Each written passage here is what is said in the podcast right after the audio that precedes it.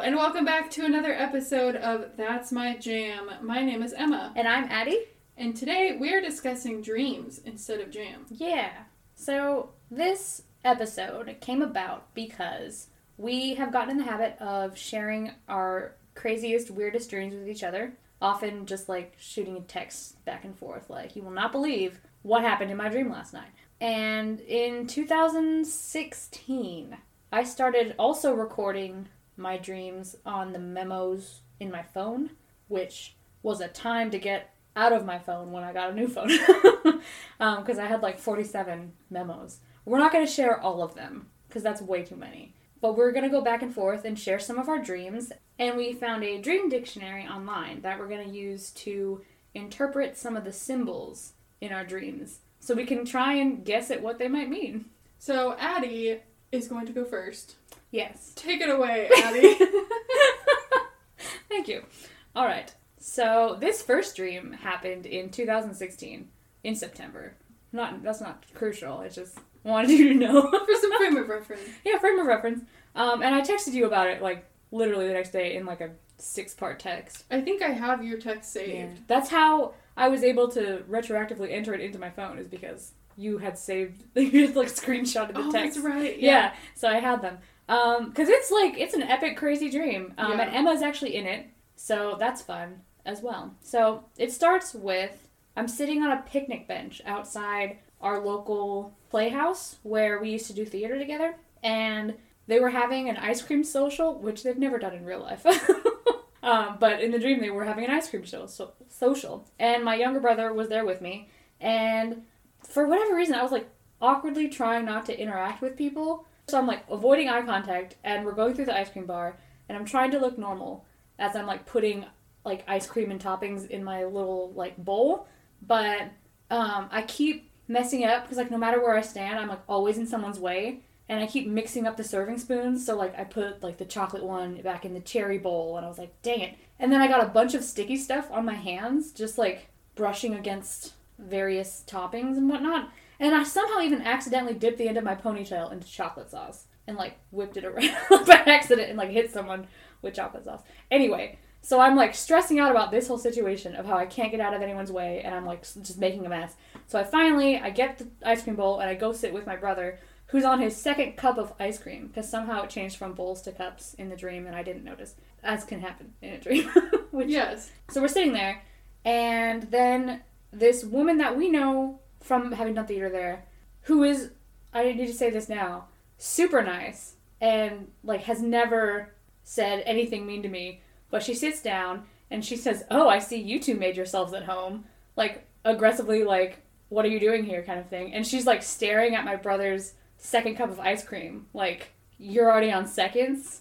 Like, how dare you? Kind of thing. And I was like, um, excuse me. But then she goes on to say, so like, what are you guys doing these days? You must be pretty busy if you can only get here for free ice cream. And I was like, what? I know, like, so like aggressive. Roasted. I know. Which is yeah. So this, this she's very nice, and she would never actually say this, even if she thought it. But yeah. So I'm flustered and I'm mad, and so I lie to her about everything. I guess I don't have details here. I just lied, and then she asked where you are, Emma, and why you're not there. And I said that you're on your way because I guess you are, and I knew that. Um, and she like pats my hand and says, "Of course she is." Like she doesn't believe me that you're coming, and I was like, "That's super weird." Anyway, the dream like skipped forward in time, and it's the end of the night, and we're inside the black box theater, but it kind of looks more like a McDonald's mixed with a Disney store.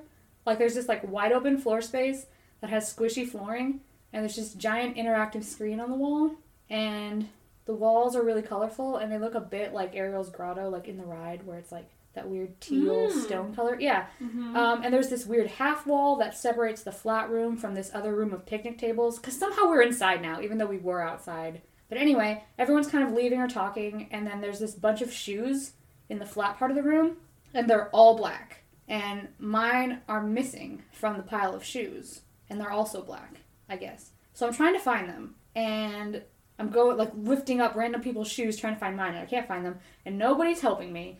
And my brother is treating it like it's a joke, and he's handing me like men's shoes that are like five sizes too big for me. Like, are these yours? what a jerk! And then you arrive, Emma arrives, and you're like, I like how I came at the end. I I mean- I do. I am late, so maybe but like, maybe in your dream you're just like, wow. I don't know. But you, but you came, and you're like, Addie, it's time to go, and I tell you that my shoes are gone, and you're the only one who starts helping me look. So Mm. that was very nice of you. And then as soon as you start helping me, everyone, even my brother, just like disappears. And suddenly, um, the guy who, one of the guys who's like one of the head people in the theater, he's standing in front of us and he says, Are your shoes that important? And I was like, Yes. And he sighs and presses this button on the wall. And the interactive screen thing like splits in half and slide open, revealing shelves and shelves of shoes. And he says, I steal a pair from someone at every event. and I say, Oh, okay, just like your brother does. And he's like, Yeah. Because somehow that's completely normal. Kleptomania runs in the family. Yeah, and I was like, Okay. And he nods and then hands me some tap shoes. And they're not my shoes, but they're the right size. And I don't want to be ungrateful, so I just put them So I put them on. You want to be ungrateful after he stole your shoes. But yeah, so we thank him, and you're like, but we need to go now. Okay, bye. And then we're leaving. We're like going towards the door, and these like really big, scary dudes. They look like like they're in like business suits, though. They kind of look like they could be working for the mob.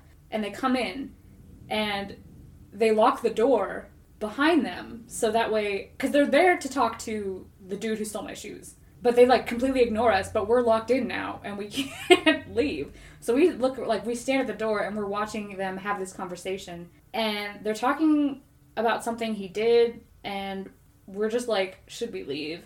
Should we call someone? Like what do we do? Anyway, all of a sudden they attack him. And then two of them like see us standing there. And so they like start to come towards us. And then this is the probably the weirdest part of my dream. But I panic and I yell out a quote from Psych, one of our one of my favorite TV shows, and I, I say, "Confuse them with our sick syncopation," and I just start frantically tap dancing like Gus does in Psych. And then you ignore that, thankfully, and you just completely kick their asses. Like you throw two punches and they are down and out. It was amazing. And then I think you were trying to drag me to like the other side of the room where there's a like a staircase that leads up onto the wall where there's another door. But while we're making our way there, the other mobsters kill the shoe stealer dude. And his body like rises up from the floor because all of a sudden he's been possessed by the theater. Who starts like making things move around the room like full on like poltergeist situation. Like the the house like the theater is like attacking the mobsters and we're trying to climb this wall and escape and he like grabbed onto my ankle uh, you one of our ankles you were ahead. So he grabbed onto my ankles and he's like trying to pull me down off the staircase. And then you like you made sure i was holding onto the wall and you did like this like fancy like swing down and like kicked him. But i distinctly remember that like as soon as he grabbed onto me this like health bar appeared over his head like we're in a video game. And every time like I like kicked him in the face and then every time like you managed to hit him it would go down. But then as soon as like we weren't hitting him it would start coming back up. Like it was like immediate so we were like trying to like wear down this health bar. And i think i woke up before like we defeated him. But yeah. So the theater was possessed and shoes were stolen. Passive aggressive ice cream conversations happened. And it's strange because that's like eight years after we ever set foot in that like black box or anything. i know. I hadn't been in a a long show time. i hadn't been in a show there in well, this was 2016 and i don't think i'd been in a show there since 2011 yeah. So that was very very strange also the theater is not involved with the mob Let's make that clear. yeah let's make that really clear So, for the analysis. so, dreaming of a dramatic performance represents feelings about having to impress people with a believable or convincing public display. Hmm. But negatively dreaming about a dramatic performance represents projecting yourself in a dishonest way, which you feel you need to be believable. wow Okay. So, then let's add another layer. Clothing. I couldn't find specifically shoes. oh okay But clothing, obvi- I mean, not obviously, but makes sense. it's saying it represents like the attitude of perso- persona that you wear in public. So it's saying that dreaming about clothing represents the role you play in life and how your identity undergoes transformation.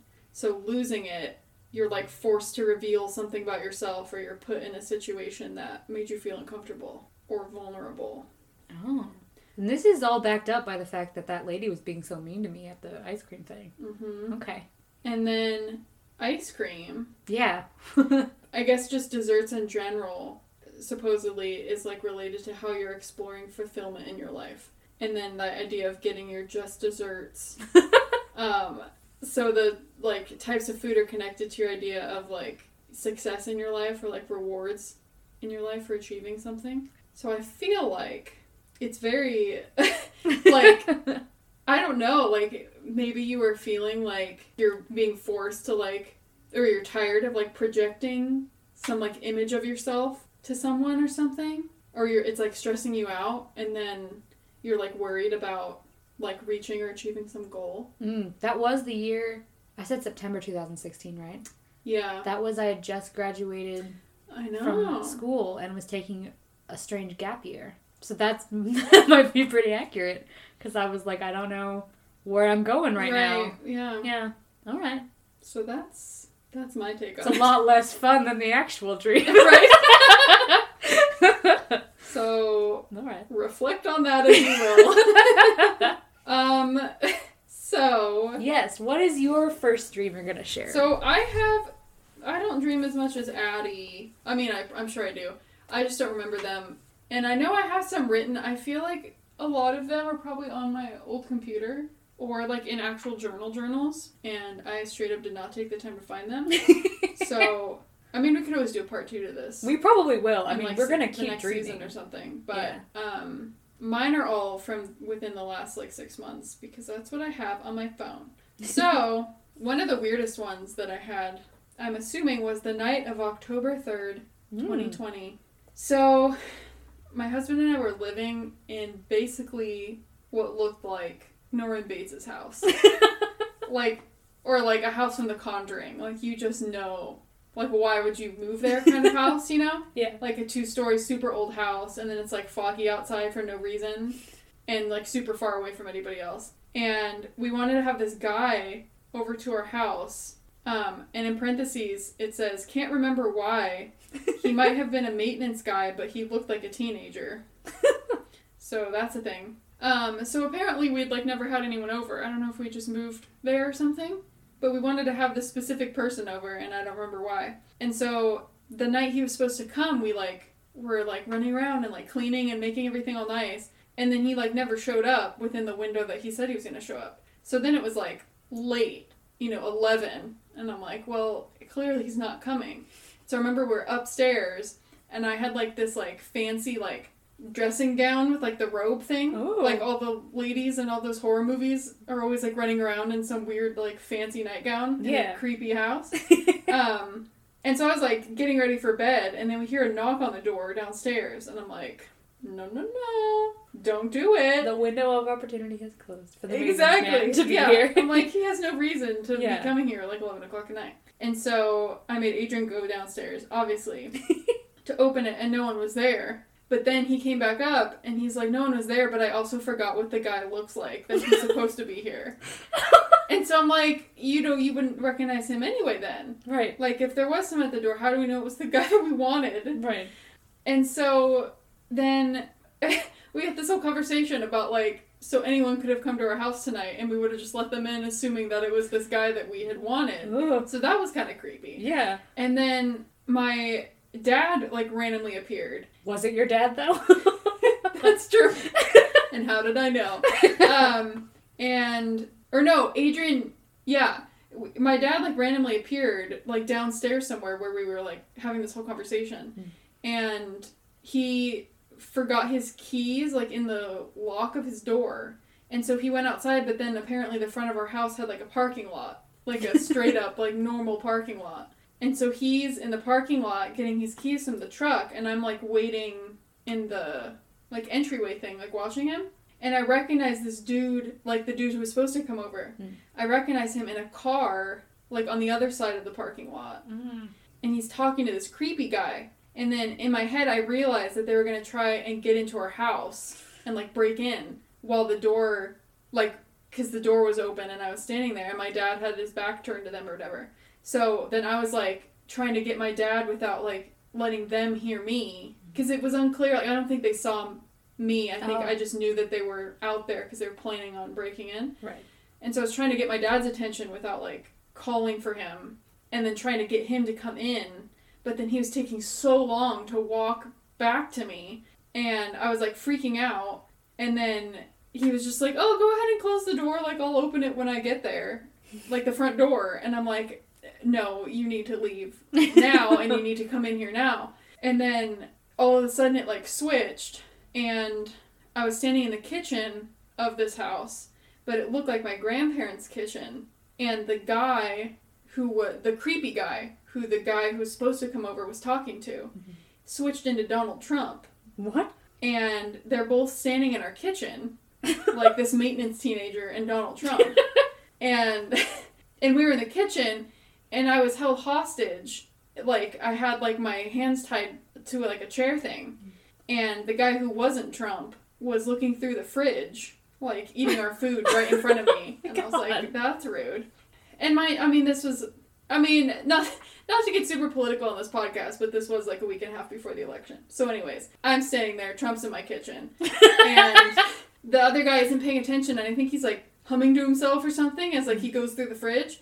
And so I grab specifically a black Bic ballpoint pen, and I quietly stab Trump in the neck six times, Oh my god. and once in the eye, Oh my god. and then he died and he's like falling to the ground and i'm like trying to get him i don't know how i got my hands free but whatever i'm like trying to get him lower him to the ground without the other guy like hearing like it full on spy he's movie. still in the fridge Yeah. like yeah full on spy movie yeah. and then the other guy realized donald trump died um, because he like loudly hit the floor and so the other guy started to run after me and was like chasing me through the house. Oh my god. but then cut to me at a different house which I think was supposed to be my parents' house, but it didn't look like my parents' house. And I was feeling, I was like so guilty because I killed somebody and I couldn't remember if I had gotten rid of like evidence, Oh. even though it's like, it's literally my house. Like my fingerprints would be all over the house. Yeah. And so I like confessed to my parents because apparently, I don't know where my dad had gone, but apparently he didn't know that I killed Donald Trump because we were sitting in their living room and the news came on about how Donald Trump died or just that he died. Right. And I was like, oh my god, I should tell them that it was me. um, and so I asked them, I was like, have you guys heard anything about Trump recently? And then my mom was like, no. And then it was like dead silent. And then I was like, I killed him. And then they had absolutely no reaction. what? And I went on this whole monologue about how scared I was that I was going to get caught and I was going to go to prison and all this stuff. And my mom was like, Did you wipe down all the door handles to get rid of fingerprints? And then I couldn't remember. And I was so anxious knowing that it was like my days were numbered until I was going to get caught for this like crime. Right. And then I woke up like feeling so guilty. Where I don't think I thought like I obviously like woke up and I was like out of the dream already, but I still like I felt like I did something wrong in real life. And then I was like, wait, that was my weird Donald Trump dream. um, and it was very hyper realistic. Like me stabbing him in the neck specifically six times was like creepily realistic yeah. and really disturbing. And Yeah. so that's that's my dream. You're welcome. Thank you for sharing. so here comes. I feel like we're like in Trelawney's I know. like classroom reading our tea leaves. Give me the teacup. Um, so I okay. I first looked up the number seven because you stabbed him seven times. Well, six times in the neck, once in the eye. Mhm. Um, so I was like, let's see what seven is about. So it says it can be associated with religion and stages or cycles in life. It can be luck and reward, uh, like the phrase seventh heaven. But it also appears as a representation of fate or simply relying on opportunity rather than making concrete decisions. Hmm. Yeah, so I'm not sure if that is applicable. But the other thing I looked up was being chased, like in a dream. And apparently, it's super common for people who are 20 something entering the workforce. Because when that's your age, you're uncertain about the code of conduct or the behaviors that are required of you. The fast pace at which we may be forced to adopt new identities in the workplace brings a past way of being in opposition with a new way of being. And then being chased reflects the non integrated aspects of your evolving identity currently in conflict. So it happens frequently when we're moving or making significant changes to our identity. Also, it says if you are the pursuer or attacker in a dream, which It's a fine line. I mean, you did kill someone in this dream, Mm-hmm. but they kidnapped you. Right. so, but anyway, yeah. So if you have a dream that you're attacking someone else, it's um, it could be see it's like like an assassination. Mm-hmm. You might consider whether you are allowing something to continue that your psyche may see as an assassination of character. So, how you felt about being the attacker will determine whether one, there is remorse in the sense that subconsciously you know you are killing off an important part of you that shouldn't be discarded, or two, neutral, because you know that what has passed is no longer necessary. Mm. And then, if you dream your life is being threatened, the dream is exploring how you are letting go of a side of you that is no longer appropriate or that you must let pass on. Um, killing is also on here. When killing is a theme of a dream, you may need to address self defeating behavior and, quote, put it to rest. yeah, all of it is talking about like you're moving through change and you are trying to maybe let go of some things. Yeah, I feel like that could probably describe any dream I've had since graduating high school. Uh, but I will say, I think I can concretely say that the reason you were dreaming about these random houses was because it was October and you were about to watch some horror movies. I do feel like I'm sure this was like a night or two after, like I watched The Conjuring, Yeah. or some something. Because the fact that it was October, yeah, that's haunted. Plus, all the scary movies I like are always like haunted housey ones. So Yeah. my brain was like, hmm, let's put you in there and see what happens. Yeah, and then you also said it was like right before election week, so that- that's why Mhm. those two were conflated. yeah, Yeah. Cool. yeah, it was a stressful time. Yeah, it sounds like a real stressful time. Um, I have a stressful one that was again September in 2017. Um, so there was this white-haired scientist, which was basically the guy from Stranger Things, Matthew Modine in Stranger Things. But I and I was a teenager, so I wasn't the age I was in 2017. Um, But I'm in some weird rooftop apartment in like a skyscraper with like glass walls and doors and these like long flowy white curtains. And there's this rainstorm outside. And sorry, I was reading these notes. This is bad grammar. Being sniper at. I think. Oh, we were. Someone was shooting at us. There was a sniper. Oh, okay. He was snipering at us, I guess. So we were hiding behind flower boxes and walls on the patio because there's a bunch of snipers coming after us. I think because the white-haired scientist is it was like some like post-apocalyptic thing where he's like he's in charge and he's coming after people in this weird po- post-apocalyptic world and I'm like in the rebellion with a bunch of other teenagers. I don't know. So anyway, we're being shot at and we have to surrender. And this henchman rounds us all up in the room and he shoots me first. hmm And the sound of the gunshot makes me scream and I fall. But there wasn't actually a bullet and it didn't actually kill me. Didn't even hit me. I was just freaked out. Um, and the guy behind me gets shot though and he falls. And so then his blood is like pooling around us both and it's like underneath me and like in my mouth and then everyone else is shot while I'm lying there pretending to be dead. And then I was gonna I think I was just gonna leave when they were gone, but like there's just more henchmen keep coming in and they're sent to watch the bodies to make sure we're dead. And the guy who's like the rookie who's like put in this room to watch all of us while they go like get a truck or whatever, he puts his chair like right behind me where he's like near me. So he I'm sitting there lying still for hours and the pool of blood is oh getting God. cold and it was awful. And then I realized that one of my friends is hiding behind the curtain. Like they hid instead of getting shot. They're hiding behind a curtain.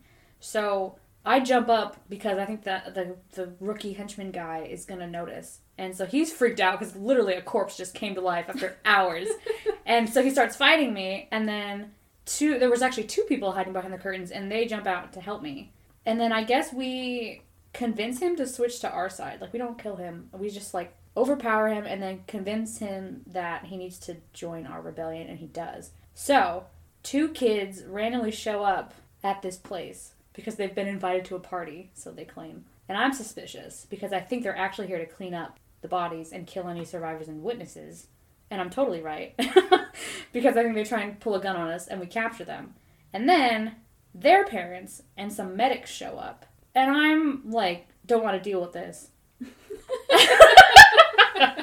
I guess this is the breaking This point. is the final straw.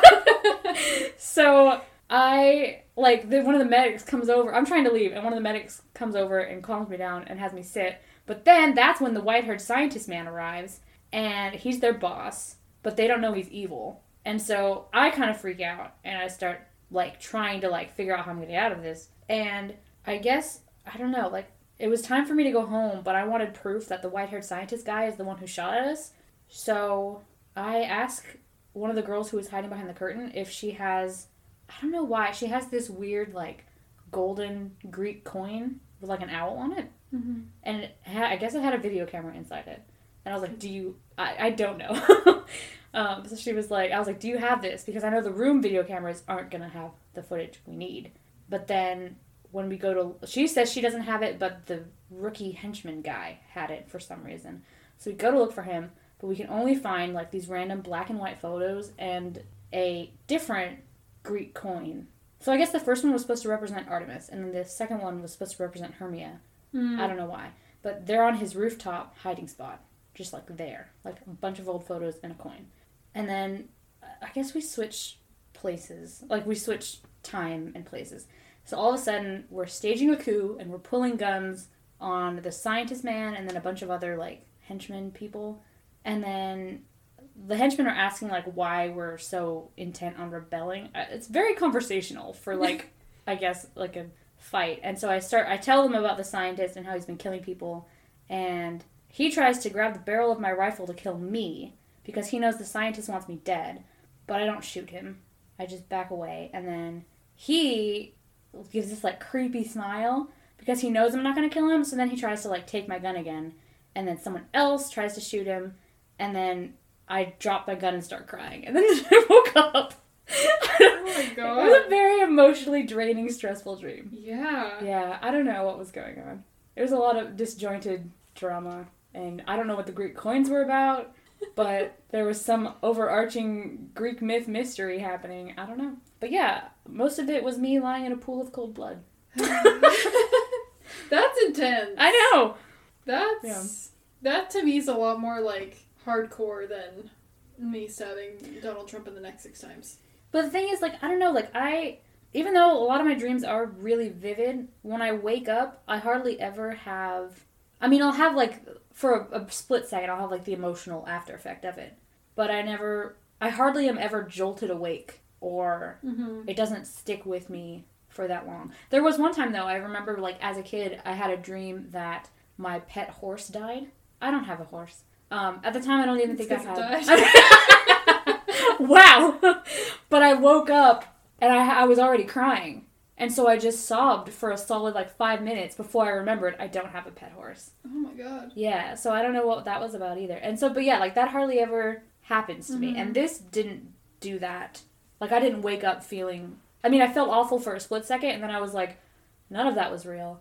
And then I was like, I need to write it all down, Mhm. basically, because I was like, there's some good details I could maybe use later for my own writing. But yeah, so I didn't have like the intense guilt that you said you felt afterward. Mm-hmm. Like, or if I did have like a, a strong emotion, it like dissipated rather quickly. Yeah, my stress dreams usually like are I feel very stressed when I wake up Mm. and then until I realize it was a dream.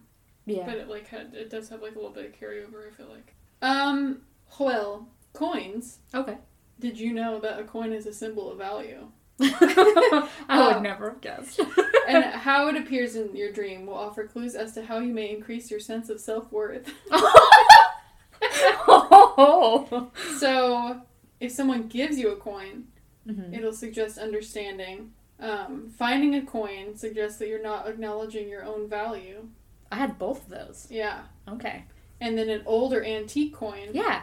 Can symbolize how you need to get back to your roots. You might re explore who you were when you were younger in order to find more value in what you do. Wow. That's deep. Yeah.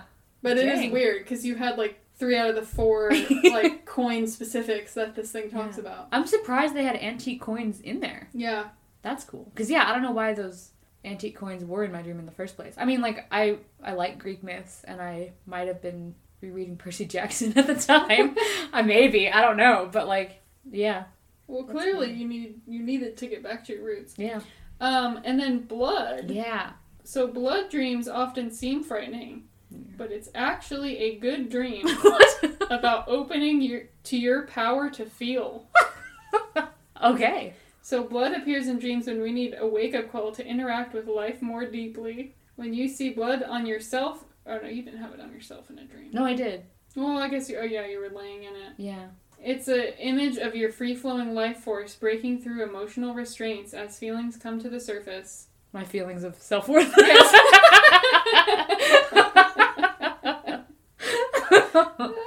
All right. Yeah.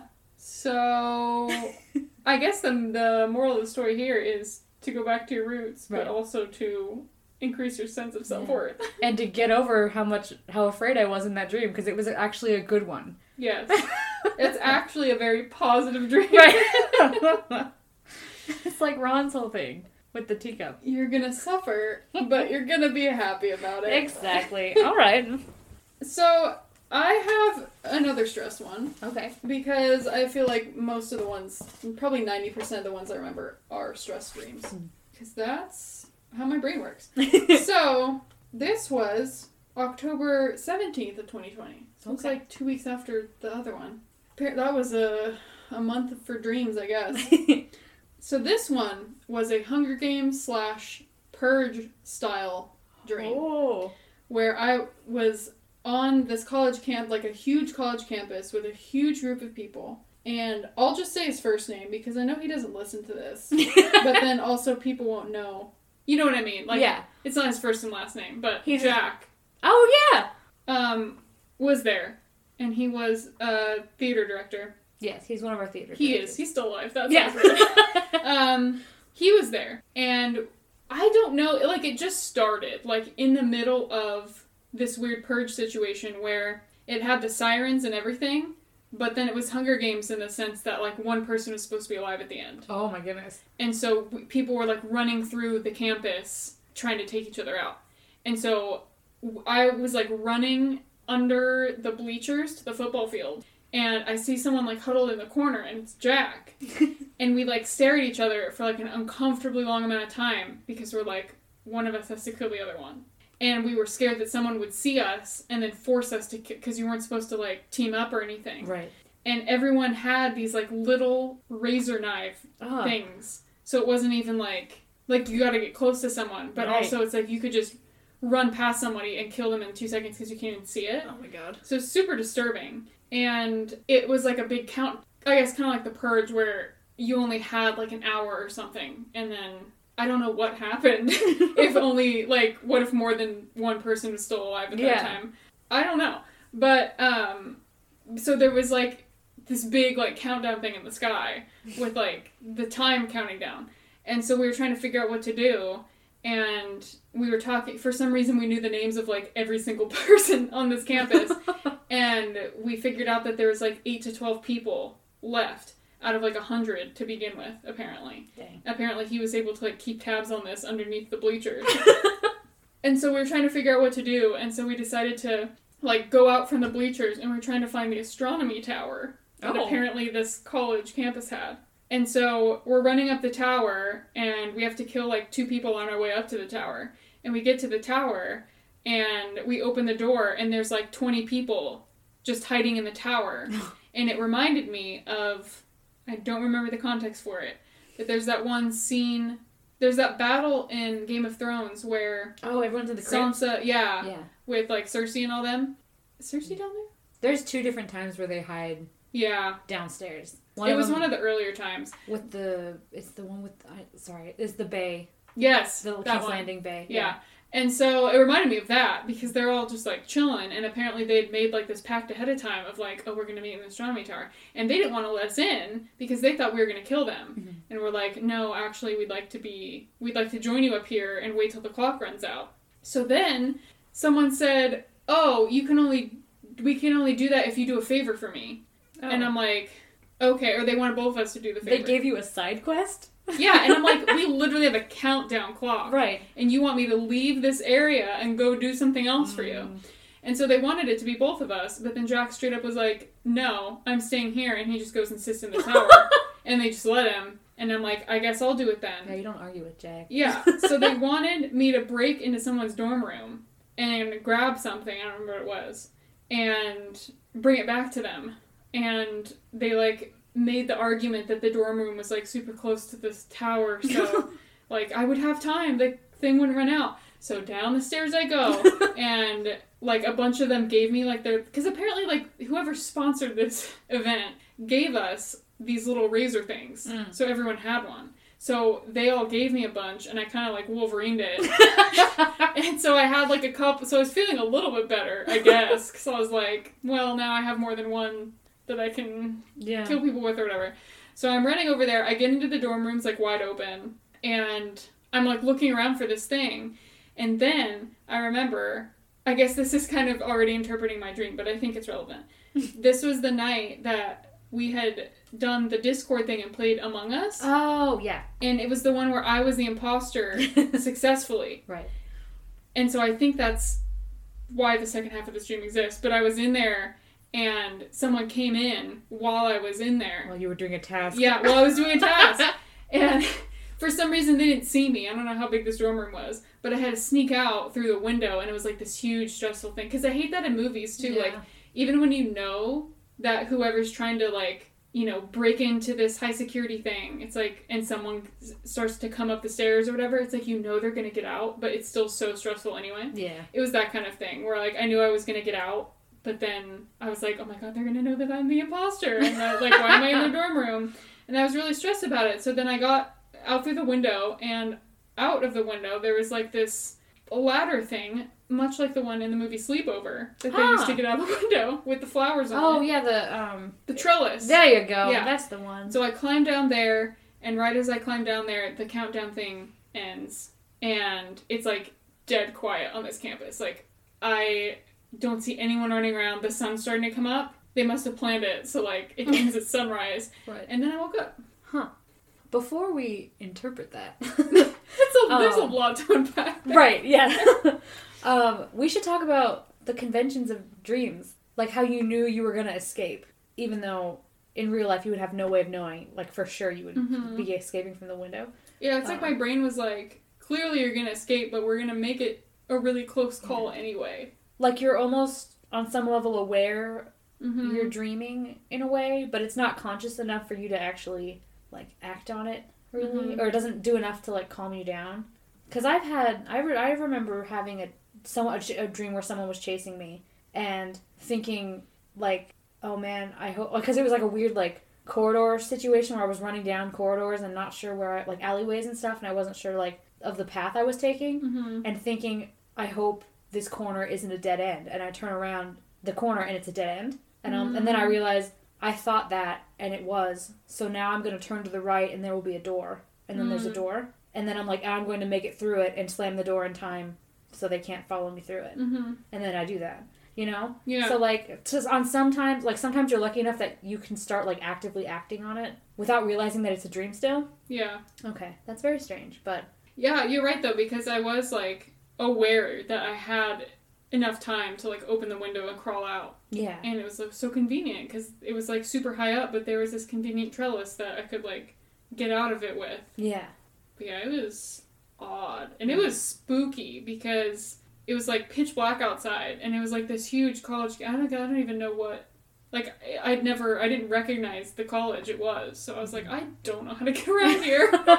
and everyone has tiny little baby razors, and uh, I would like to leave. All right, for the interpretation, let's start with college, because you're on a college campus. mm-hmm. Um, you may dream of being at college when you are going through a type of change that is teaching you something new about yourself. That's all it says.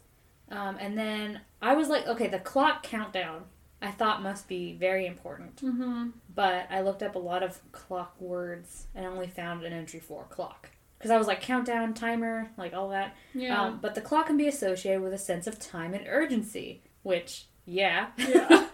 Who would have thought? the alarm clock may be giving you a wake up call to acknowledge something. I feel like half of these dream dictionary stuff is like full on puns. like, the alarm clock is a wake up call. Okay. And then, so razors, I looked up and actually found some stuff. The razor in a dream expresses your attitude and perspective about the future and how you live the present. But the meaning depends on the context. So you might want to break something that binds you to the past. You might want to try to recover in the present. Dreams with a razor can also suggest changes about certain dangerous habits or some transformation of attitudes that endangers health. Dreaming of a knife symbolizes emotional and real pain at the moment. And it sounds like the razors you were talking about were being used as knives, not like a shaving Yeah. razor. Mm-hmm. Um, and then if you're in a violent environment, it represents anger. So the razor reflects the momentary memories of the past that you have experienced. Hmm. I don't know. It's related to the past. On this Journey. journey literally. to the past. Um, it's a road and a That's our Anastasia interlude. You're welcome. All right. Um, yeah. So that's the interpretation. Uh, maybe you were angry at the time. Um, And- yeah. And- Bro, I mean, yeah, we're two weeks from election. Mm. Um, There's a sense of time and urgency about that, yeah, and and I think I was probably frustrated after playing Among Us that night. that's yeah.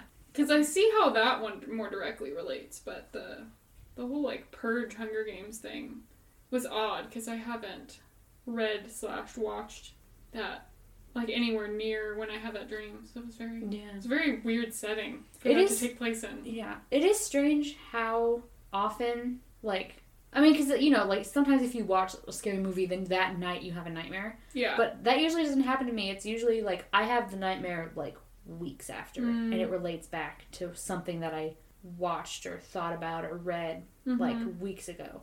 So I think that's very odd. Also, as some of my upcoming dream examples are going to show, um, I don't think um, my dream perspectives are weird. Like sometimes I've had dreams where it's like I'm a character in the dream, but I'm not always me. I'm some Mhm. like I think one time I had a dream where I was like a Viking man, and then I was just that Viking man the whole dream. Um, but then like I've had dreams where I'm a person in it, and then I become like a weird like camera lens. So I'm not like actively participating in the dream. I'm so are you like watching yourself in the dream? no, I'm not watching me. I'm watching the actors in the dream, whoever they are. And I'm not really like I'm not like it's like a different scene. Like I'm in the dream, but then it shifts scenes, and then I'm watching the other characters in the dream, and Mm. then sometimes it'll shift back to me. But it's like I have this other knowledge of like having just watched like a scene from a movie. Mm-hmm. Um, like like I had a dream once where it was supposed to be. This was back in high school, and I was when I was stressing out about learning how to drive Mm-hmm. and I didn't have in the dream I didn't have my license, so I couldn't drive myself yet. But my mom and dad were like, "Just go to the store. It's right down the street. You'll be fine. Drive the car there." And my brother got in the passenger seat, and we're driving the car towards the store. And I'm freaked out because I'm like, if we ru- if I get pulled over, I'm in big trouble. And then we see a cop car, and my brother yells, "Duck!" So we duck, and then the dream switches to the perspective of the cop in the car watching this car drive by with no one in it. Um, I've never had that happen to me. it happens. Yeah, it happens to me all the time in my dreams, where it's like, and then yeah, the the one I'm going to talk about next has that where it's like I'm more of a camera than I am a character. Mm-hmm. So yes, this next one was in 2018. That's weird. You've done One me too. Yeah. But yeah, it's May 2018, and it starts with Hugh Jackman.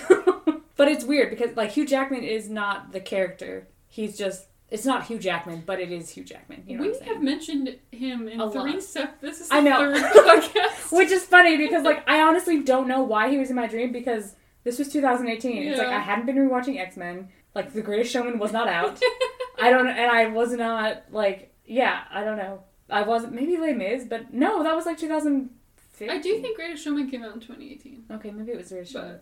I don't know, Still, but it yeah. that's just random. So he's not Hugh Jackman in the It dream. looks like Hugh Jackman. it looks like Hugh Jackman, and then later on he changes into Robert Downey Jr. But that's another thing of like in the dream, it's like you know someone is a certain person, even though the face is wrong or the name is wrong or Mhm. whatever. Like sometimes I'll have dreams like with family members, and they don't look like my family members, but I know that this is them. It's Yeah, so weird. I know it's so strange, but yeah, Hugh Jackman is the leader of a kingdom, and they're in a castle in the sky, which could be Les Mis related. There's cloud, castle in the clouds, um, but it's some weird like airship, like it's propelled, but like it's an airship situation, but it's a castle. So like the rock underneath the castle is somehow powered to like lift it up into the Mhm. air. So he's leader of a kingdom and he's got knights and so it's like medieval.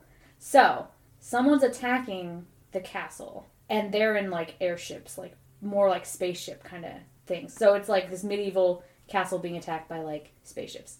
And the attackers are looking for a little girl, but it's okay, I think during the attack, Hugh Jackman's wife had a daughter before or during the attack. I don't remember. But Hugh Jackman's off fighting the spaceship people, and she's somewhere in the castle, and she gets killed. And the attackers are winning in general.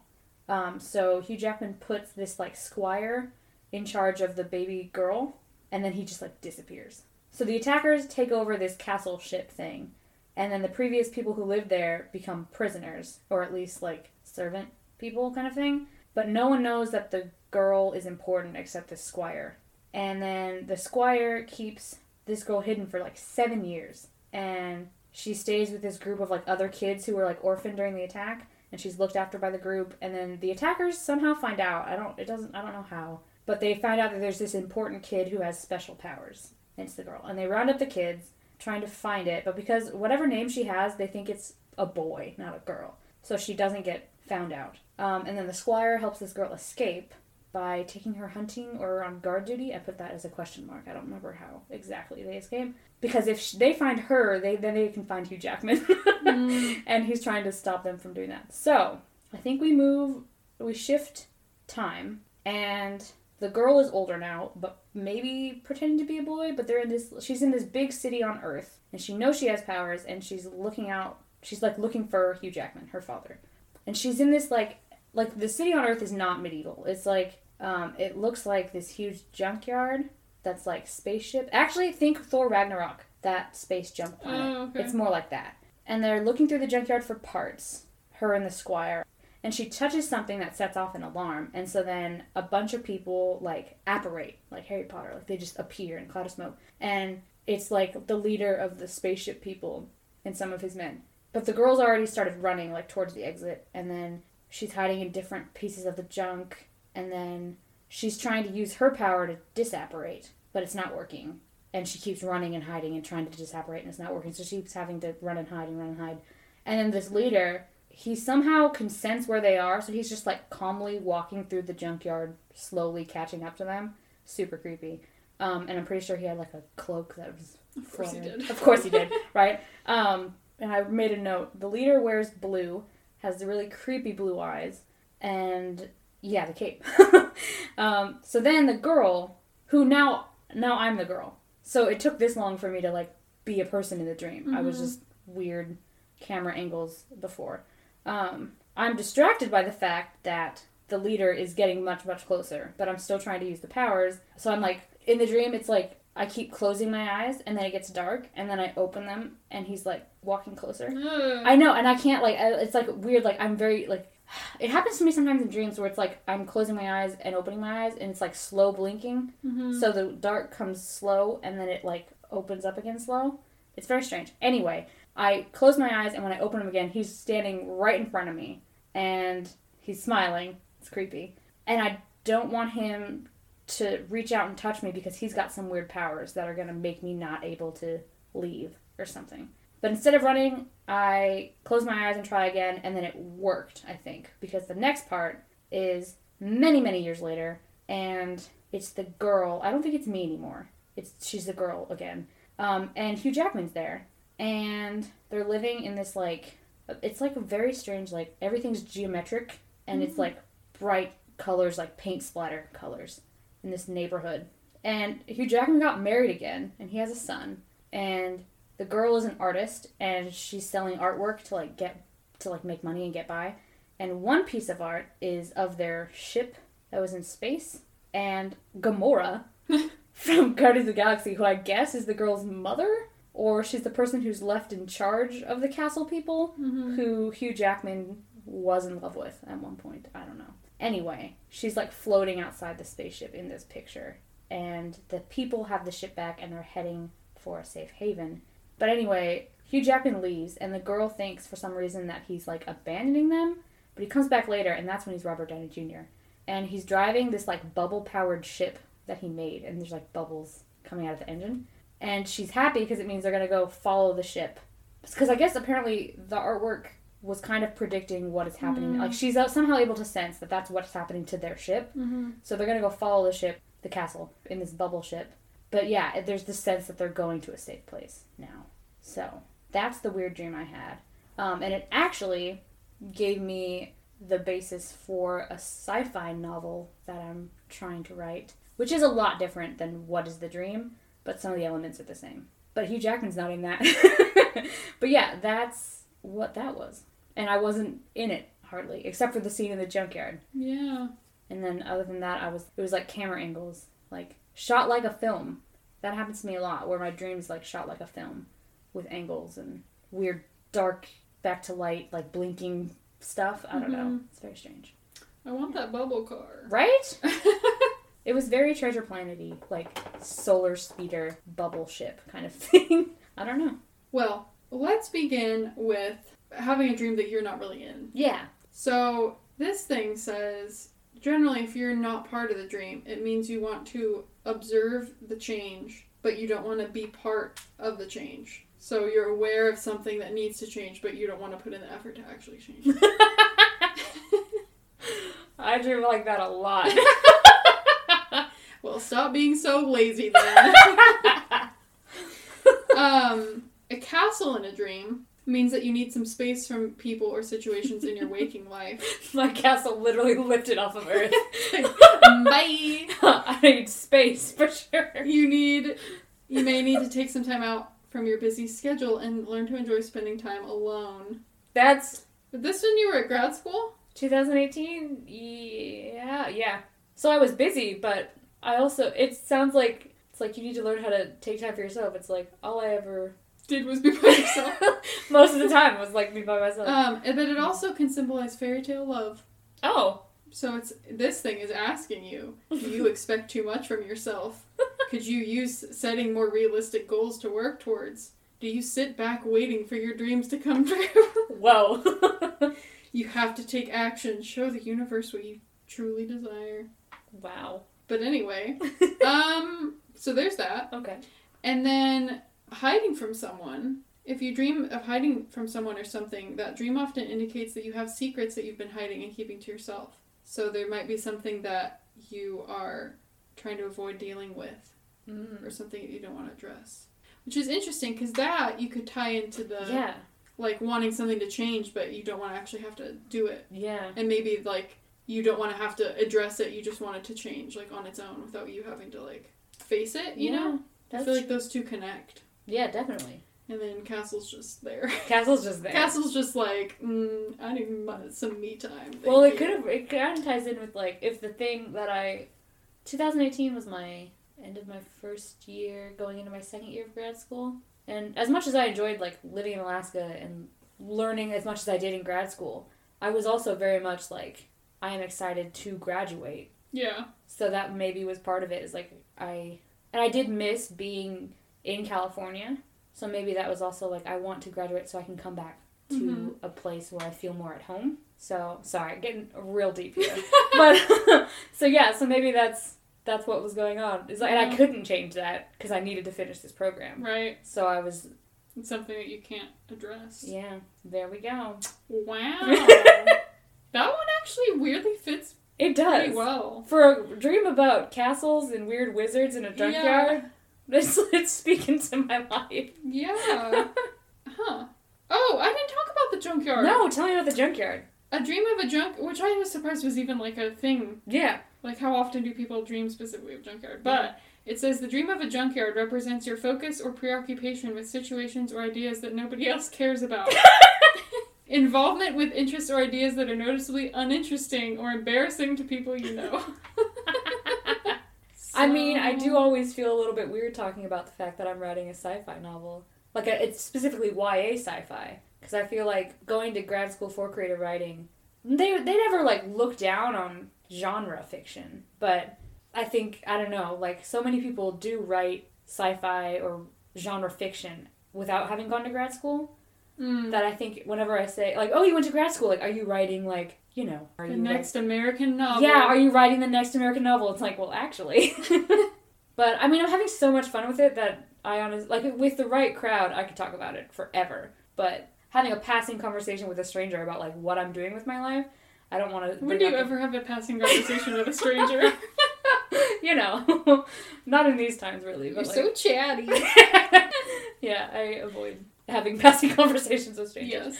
But yeah, but like. I, I don't I never when they ask like oh what do you write I never bring that up 1st hmm I bring up um, my thesis project which was a historical fiction novel which sounds a bit more artistic I guess Yeah. Li- Sounds like more like- literature artistic. Yeah, like prestigious. Yeah. whatever. yeah even though I'm having much more fun with the sci-fi one and I think that one is gonna I had too many problems with the story anyway sorry this is not about my writing but like but yeah that's that maybe makes sense all right did you have one more dream I do have one more dream. sweet I have. It's very short, and I also have an even shorter one-line dream, like Oh. one line to represent the dream that I had hinted to you about, but I. mm, Yeah, but I never told you exactly. What it. Ooh. So let's start with that one. I'm excited. because there's really nothing to unpack in it. Um, but it was very random. So, what day was this? March. And in what month? And in what month? I love that song actually. it's good. Um, March 25th of this year. Um, my alarm was ringing like in real life, and but I was still in my dream, but I heard my alarm. Mm. And in my dream, and I don't remember like in my dream like the the previous events in my dream, but obviously what I'm about to tell you, it shows you what was happening in it. Okay. But I wish I had had like I remembered like Oh. the full thing. Yeah. So in my dream, Adrian said to go check on Scrooge McDuck, who we were cooking in a big pot on the stove. And so obviously my dream was about that. But I actually, like, I turned my alarm off. I got halfway out of bed. Halfway. I got out of bed and went halfway across the room to go to the kitchen before realizing it was a dream. Like, I remember waking up and rationalizing to myself, I was like, "Ugh, I don't want Scrooge McDuck to, like, overcook. And so I was like, I was halfway out the door, and then I was Oh. like, "This is a dream." And I remember I was so mad. Like, why did I actually get up out of bed? That I went back to bed. Because I was like, I don't want to get up early anymore. I literally was just about to walk out into the kitchen to look for Scrooge McDuck. But oh my it god. was so weird. And I've never had a dream, I don't think, that like continued like that. Yeah. Like made me get out of bed and still think that it was real for a second before I actually thought about it. yeah. But that's Scrooge McDuck.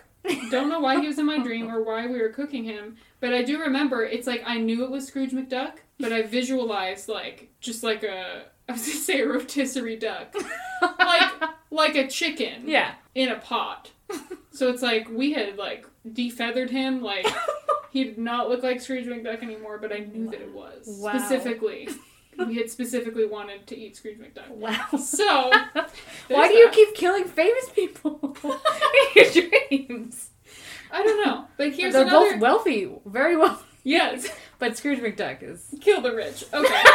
um, my my other my actual dream. Yes. Well, yes. Um, was December sixteenth of twenty twenty, and it might have been a nap dream, which is why it was brief. But it's another famous person dream. but Oh. no one died this time, That's and it's also not a stress dream. Nice. So I had a dream that I lived next door to Meryl Streep, and I lived in Rhode Island, like on a fancy, like in a fancy house, like by the ocean or something. And I was convinced that it was her. Like I had no actual proof that she lived next to me, but I was convinced that it was her because I had heard on a Stephen Colbert interview in my dream that she lived in Rhode Island. And she was mentioning about having to talk like over the noise of the ocean, like it was a Zoom interview, and like he was saying how he could hear the ocean through her Zoom thing, and she's like, mm-hmm. "Yeah, I live by the ocean," and I was like, "I live by the ocean." So I was convinced it was her house. So then I was on the beach, um, and I was walking on the beach every night specifically because I was like, one of these days, you know how like when you walk by houses at night and they have a lamp on, like you can see into it. So I was like, I'm gonna look in and I'm gonna see Meryl Streep there one of these days.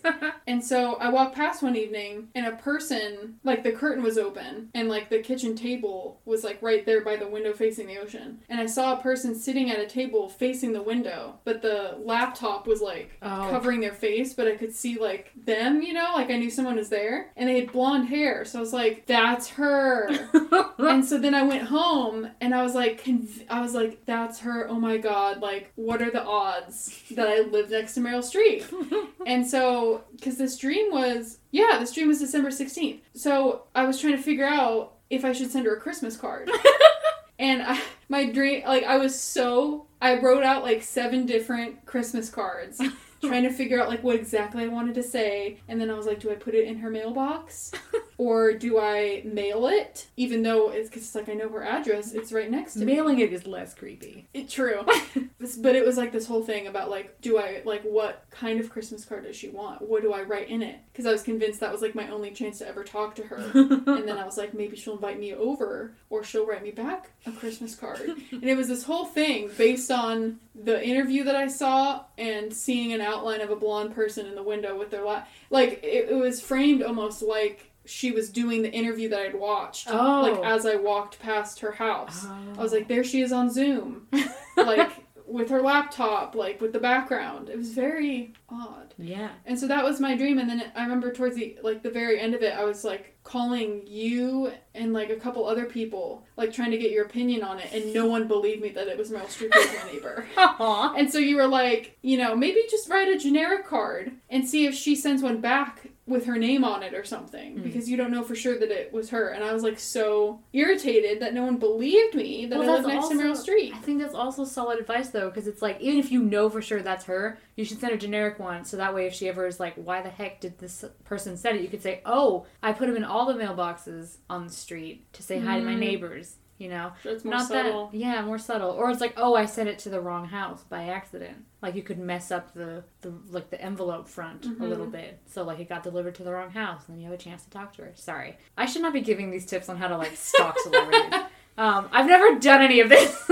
I'm just saying. I'm if you're just gonna do saying, this. I would like to one live on the beach in a fancy house in Rhode Island, and Yes. two live next to Meryl Streep. So when I woke, and I remember I woke up and I was like convinced, like I I woke up and I was like I live next to Meryl Streep, and then like one minute later I was like wait that's a dream. and I was very sad. But yeah, that's like one of the few non-stress dreams I've had nice. in a long time that I remember. And I don't know if that was because it was a nap thing, where like I didn't then transition into like a stressful dream that I remembered more or something. Right. Because it was like a short period of time. Yeah. So that's my famous person dream. All right. So for the interpretation, I actually found an entry for Meryl Streep. not not even joking. She that. represents success, womanhood, the idea of having it all. Hell yeah, she yeah. does. So there we go. Okay. That's first I love off. that for me. Yes. and then for beach, generally a landscape viewed in the daytime, the beach portrays consciousness as it meets the shoreline of the unconscious. As a symbol of water, it represents emotions and feelings. What happens on this beach will offer clues as to how you are integrating unconscious information into consciousness. Ooh. Yeah. Well, I was walking by trying to spy on her at night. so, So you're trying to spy on success and womanhood and having it all. yeah. You're trying to figure that out. I'm trying to integrate those values into my subconscious. um, and then uh, there's if you send a Christmas card in your dream, it's possible you are reaching out to a loved one or reconnecting with an old friend or work colleague in your waking hours. Christmas cards are also symbolic of forgiveness. So perhaps you want to let someone know you forgive them or are hoping they will forgive you. Ooh. So what did you do to Meryl Streep? Why does she need to forgive you? I'm just I've kidding. done nothing but admire her for years. That's interesting. I like that though. Yeah. That makes sense. Like a Christmas card, it's like the end of the year, like wanting to reconnect with yeah. someone or something. wanting to maybe right a wrong or, or hope that's a wrong someone has done to you will be Mhm. apologized for or something. Yeah. All right. I can't think of what that might be, but maybe this Christmas I'll figure it out. Maybe this Christmas I'll take a nap and have a dream that I live with Meryl Streep Yeah. in her house. And it'll, it'll, she'll be like, "Thank you so much for this Christmas." Yes. card." You'll just have like a be dream. like part two. Like Yeah. once a year, every December 16th, mm-hmm. 16th, I'll have a continuation of this dream. Maybe Meryl Streep had a dream about receiving a Christmas card from someone named Emma, and she was like, "That's weird. I don't know an Emma. Well, I know like Emma Thompson, but maybe you're secretly communicating with Meryl Streep via Christmas cards in your dreams Every December 16th. every December 16th. Mark your calendars, folks. We'll Yep. give you the update Yes. on what Meryl I'll be sure back. to keep you posted. Meryl Streep, if you're listening, you're about to get a Christmas card. All right. I have two more dreams I can talk about. They're longer a bit. Um, I'm going to start with the more recent one, which was in 2021, in January. January of 2021. January 19th, 2021. That's Um, very recent. yeah. I know. Oh, wait. I had a more recent one on my phone. I'm looking at the notes on my computer right now. I, I technically have three I could talk about. Meh. Okay. Um, but this one was more. Okay, that's that's another thing. When I have these vivid, stressful dreams, not only sometimes am I not super stressed when I wake up, but I'm also sometimes not really that stressed in the dream itself. Hmm. Like, there's that sense, like you said, that, like, I'm gonna make it through this and it's Mhm. okay. This was kind of like that. It's titled as my laser tag dream because it was kind of about laser tag. But I think it mostly was because my brother is playing Call of Duty Cold War, I think. And they have a like it's like an online thing and I I like I think we talked about this in the video game episode like I'm not generally a fan of like war games where you just like go shoot people. Yeah. But there's a version of this game. It's like a, a separate game within the game, or a separate version of it, but it's called Prop Hunt. And what Mhm. happens is there's two teams, and one team starts off the round as props. Like they're a mailbox, or a telephone booth, or a trash can. Or a Christmas card. Or, or a Christmas card.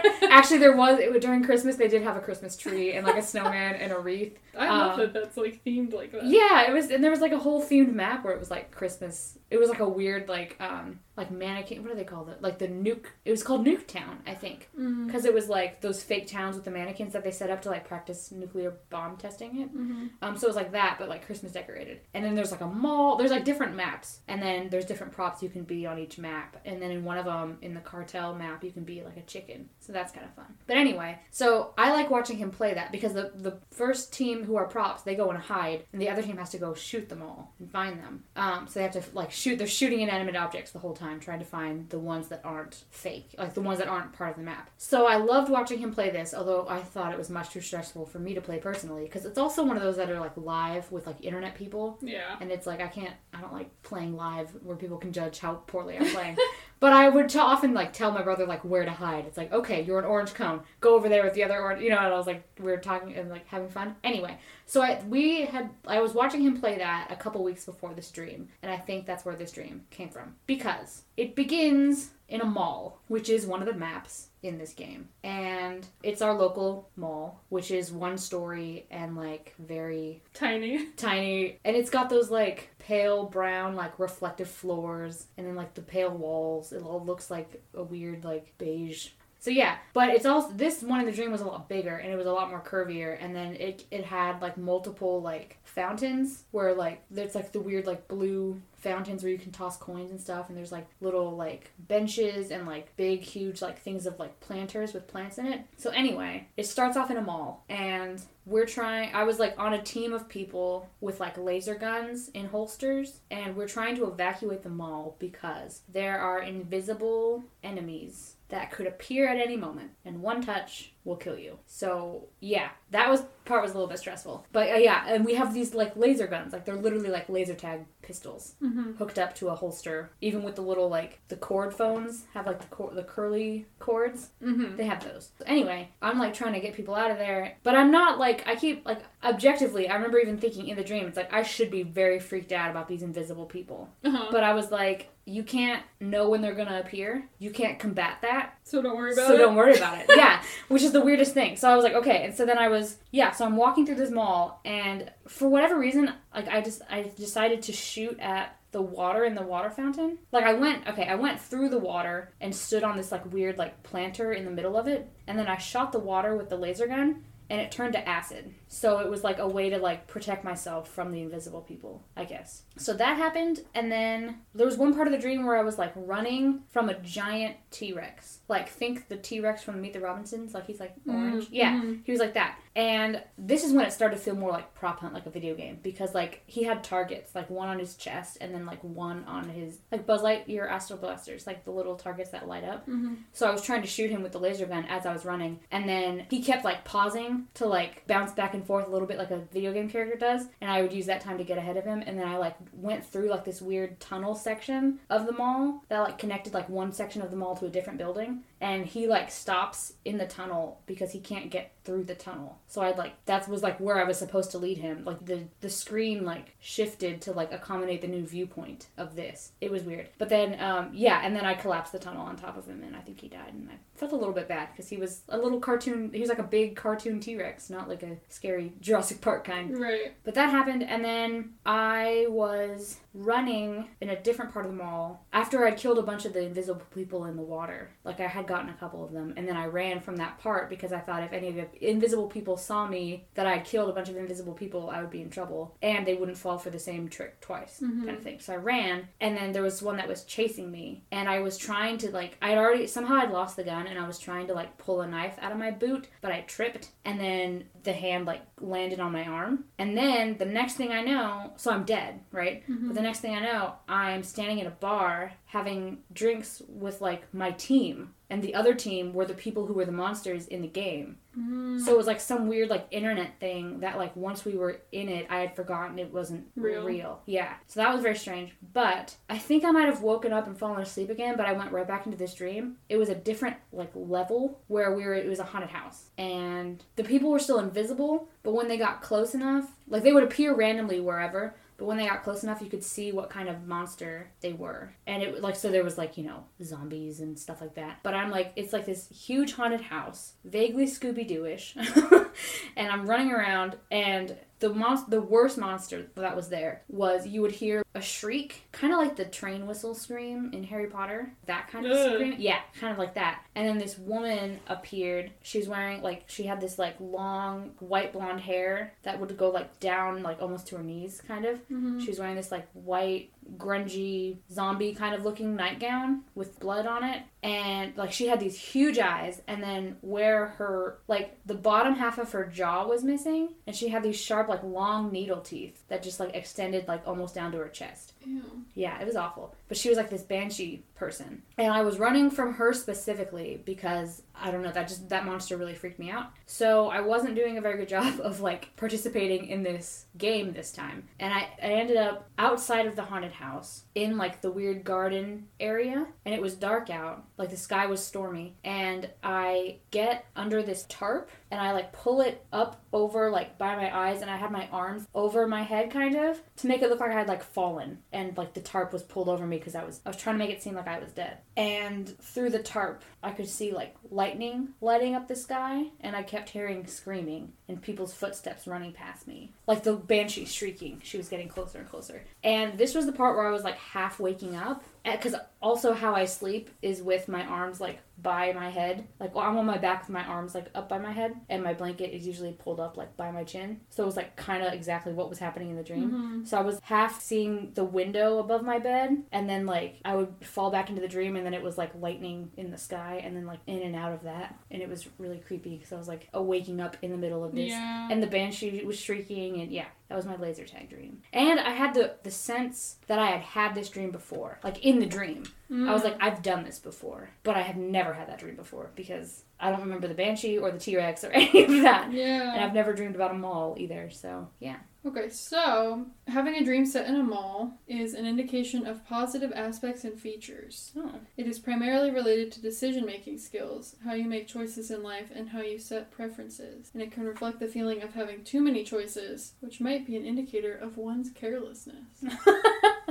why is this dream dictionary just dragging me it's really funny um, but then it also says it can represent like a search for roles or beliefs or ideas. Oh. Like trying to fi- like an identity kind of thing, like Oh. trying to figure out who you are. Gotcha. Then a T Rex is connected to an immeasurable and incomparable amount of fear that you do not wish to overcome in your waking life. wow. Even a cartoon one? Well, I mean, it doesn't specify that. Okay. But it says if you saw a T Rex in your dream, then you may encounter something in waking life that is providing difficulty for you. And then a banshee yeah. is an indication that something is forbidden. Someone is wasting your time and stealing your energy or ideas, or it hints that your commitment to some important life decision has been made and you're second guessing it. Oi. So it, it it's weird. It can like be a like a metaphor for like new like ambition or something, Mhm. or it can be like something's like stealing, like the opposite, I guess, like stealing all of your like energy and Wow. I mean, Yeah. I had this dream while I was working at a job I did not particularly like working at.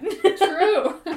so there's that. There's that. Hmm. So ponder that, and then having lasers in your dreams ah. can symbolize clarity and truth. They point a straight path that will lead you where you need to be. And it suggests that you need your focus and attention to concentrate on one task at a time. But then it says consider how the laser is used in the dream to get hints on in what areas you need to focus your attention on. I mean, I used it to turn water into acid to make a trap. So So I need to drink more water. you need to stay hydrated. yeah, I do. Yes, you do. I do not drink enough water. Um, you drink much more water than I do. So there's that. I do feel like in general, your the interpretations for your dreams are roasting you. Yeah, which is funny because like a lot of mine, like yours are more in general more negative, Yeah, and then mine are but just then like it's like despite ones. the neg- the stress, it's like yeah, providing you clarity or something, and then it's like yeah. And it's like mine are like you need to check yourself. yeah, sort out your priorities. All right, I have one last dream. Um, I'm gonna save the other one for when we do this next time because there's a lot to it. This one is a bit simpler in terms of like I can tell where aspects of it came from. Hmm. I'm also gonna name drop some of our friends. Um, Shout out. Shout outs! You're you were in my dreams.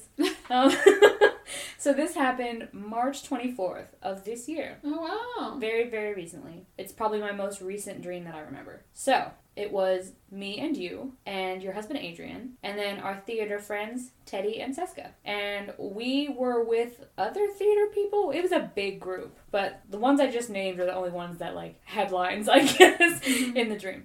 Um, but there's a group of people, and we leaped off of this like, green, hilly cliff into a river because we were trying to hide from people. People were chasing us, and we knew who they were, even though they hadn't really gotten close close enough for us to see them. We're in some weird like forest thing. I probably should have started there. We're in a weird forest thing, and people were chasing us, and we they're like in the bushes, and we can hear them coming, kind of thing. And it wasn't quite me. Like I didn't look like me, but it was me. And I gave a quick speech to convince everyone in the group that we needed to jump or we were gonna die. Like even if we died jumping into the river, it's a quicker death than whatever the people who were coming for us had planned. But it was also kind of weird because to be honest, we were being really loud and like people were cracking jokes and stuff for people who were being on the run. Hmm. So I don't know what was going on. Anyway, I convinced people to jump by basically pulling a Javert and falling backwards into the river first.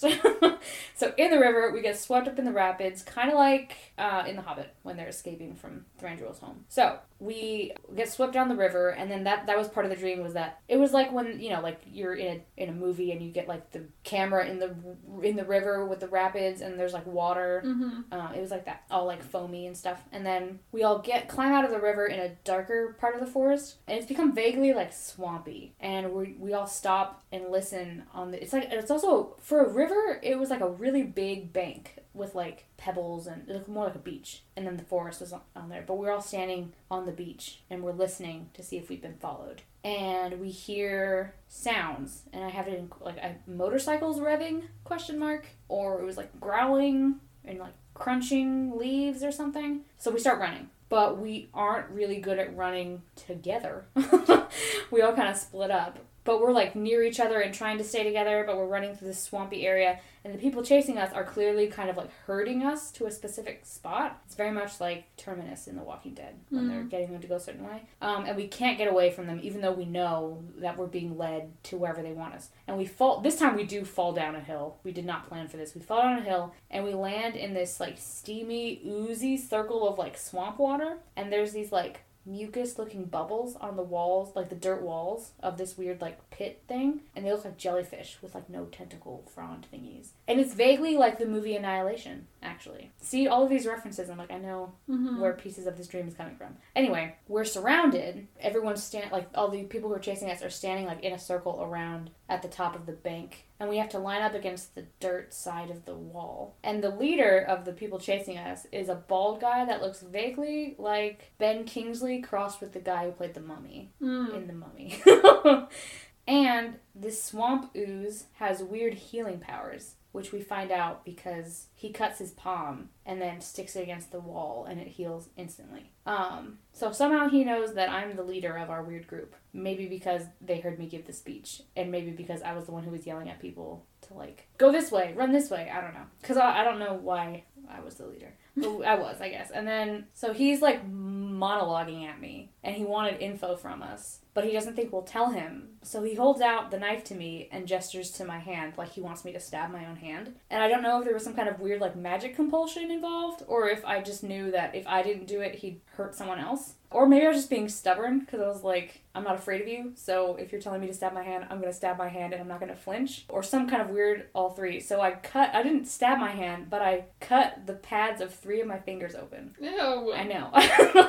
and then the blood dripped Elizabeth Swann over here. Right? Yeah, and I like blood dripped into the water and then my skin healed up immediately. And so he made it clear he was gonna keep hurting us and healing us until we told him what he what he needed to know, which is psychotic. Yes. yeah, so um, they started to drag us out of the swamp to take us somewhere safe, but that's also when I kind of woke up. And then I fell back asleep and re entered the dream. So we're at a second location, which was a weird warehouse or an abandoned like Walmart store. It's hard to tell. But we were prisoners there, but we were also kind of working for him now. It was like Rick and Negan, like that kind of thing. Um, and we were talking about escaping, but we were mostly wandering around the building because his hench people kept like telling us to go get random parts for motorcycles or to gather gear for some weird thing. And then we went towards like the back of the store, and this is when Mitchell from Modern Family randomly showed up. he was like in there, and I think he was like a member of our group somehow, but he was like kind of saying like it's maybe it's not so bad, like it could be worse, like maybe we'll be fine. I was like Mitchell, what are you doing? Um, and then also there were these weird like they had like it, part of the store was like turned into like a weird like stables situation, and they had these Bandersnatch type animals, like white furry like the Bandersnatch from Alice in Wonderland with Mia Wasikowska. Like that's what they look like. Um, and that might have been what they were chasing us on, or I don't know. We were gonna use them to escape, but it backfired. And I think I think we ended up turning into the Walking Dead characters. Like we weren't Mm. us anymore. We were them. And when we tried to escape with the Bandersnatch animals, Hershel got killed. Oh no. I know. Again. I know. So whoever was Hershel in our group died. Anyway, once we were the Walking Dead characters, I stopped being a character and I was a camera again. And I was following around the people who'd been captured. And most of the time it was Rick that I was following. But there was a big group, and then the Ben Kingsley mummy man killed Hershel. And then once Rick heard about it, he went back, found the rest of the group, and he felt guilty because he hadn't done anything about it. And then, so like they're debating. Everyone like he goes back to the group, and we're like in the back of the store where the hench people can't find us, and we're talking. They're talking about like what they're gonna do about this. And then someone says, "Your brother's gone," and Rick realizes that Daryl is not in the room anymore. So Daryl's gone after the mummy man. But then he realizes the person that said it was Negan, and he's like, "You're still alive." So I guess they were there the whole time. Anyway, Rick leaves to find Daryl, and then that's when I woke up. And this was probably because The Walking Dead, the new episodes were just coming back out, and we had also just done our Walking Dead episode recorded. Mm-hmm. So I think that's where that came from. I don't know why Ben Kingsley and the Mummy showed up, and I'm not sure why Annihilation stuff did either because I did used to teach that book in my class, but I haven't read it in like a year now. So I don't know. And I did catch a bit of The Hobbit on TV with my dad, so that might have been where the whole river thing happened. But yeah, that's what was going on in the weird swamp Walking Dead dream that I Yeah. had. That's intense. Yeah, with Bandersnatches. I don't know. Yeah. I don't know. There's so many different things combined Yeah. into that. So, rivers in dreams are a symbol of our emotions and our current emotional state. So, the details of the dream, the details of the river could describe how you are emotionally. Oh, well, there were rapids. So, So, I'm drowning in emotions. Because it's saying, for example, if the water was fast, the dream could reveal you're feeling anxious, disturbed, or overwhelmed. oh, okay. Um, and then dreams about rivers often indicate some negative event which might bring some confusion and uncertainty in your life, but will be a short lived one. Hmm. And then swamps. To dream of a swamp suggests a need for more control in your life so that self assurance may be reconditioned. I'm being Um, roasted again. Yes. So you should protect yourself or beware of people that are about to harm you. A dream about a swamp could portend large unpleasant events. Hmm. A limited swamp means that some financial problems are coming your way. No. So that's not really a good thing. yeah, it was a limited swamp too. It was mo- more forest than The swamp. swamp. It was just the one round swamp full of healing mucus jellyfish. So, But of course. but of course, oh, Um, we should look up jellyfish. oh, I should look up jellyfish. Yeah. But a dream about having like a wound or a cut on your hand Yeah. shows that you cannot reconnect physically with someone due to trauma. Oh. This dream arises for you to try to solve this problem. And if you don't complete it, this will prevent it in the next new relationship. Oh my god. But that's from dreamchrist.com, so who knows how. I mean, how, who knows how accurate any of these are? These are the websites we could find that didn't make us download something. Or the first one I saw. That too. we also picked the ones on the first. Um, a jellyfish dream denotes a person's aggressive nature. Those who have a habit of imposing things on others may dream about jellyfish. Okay, but these were jellyfish without the fronds, and they healed people, so I don't know. It's telling you that you need to realize what is bothering you within and prevent and preventing you from expressing yourself. Hmm. So do with that what you will. I got a lot of like stuff that I've been pushing down apparently. Okay, I think it. Yeah, it makes it sound like you're repressing a lot. You're repressing some trauma and. Repressing some emotions, mhm. not dealing with crisis problems that I Mhm. have that I'm just You want change to happen, but you don't want to go make it happen. Yeah. Dang. I mean, but if but if I deal with all this, I'm gonna stop having really cool dreams. So True. Pros and cons. pros and cons. Do I fix my life or fix my dreams? True. yeah.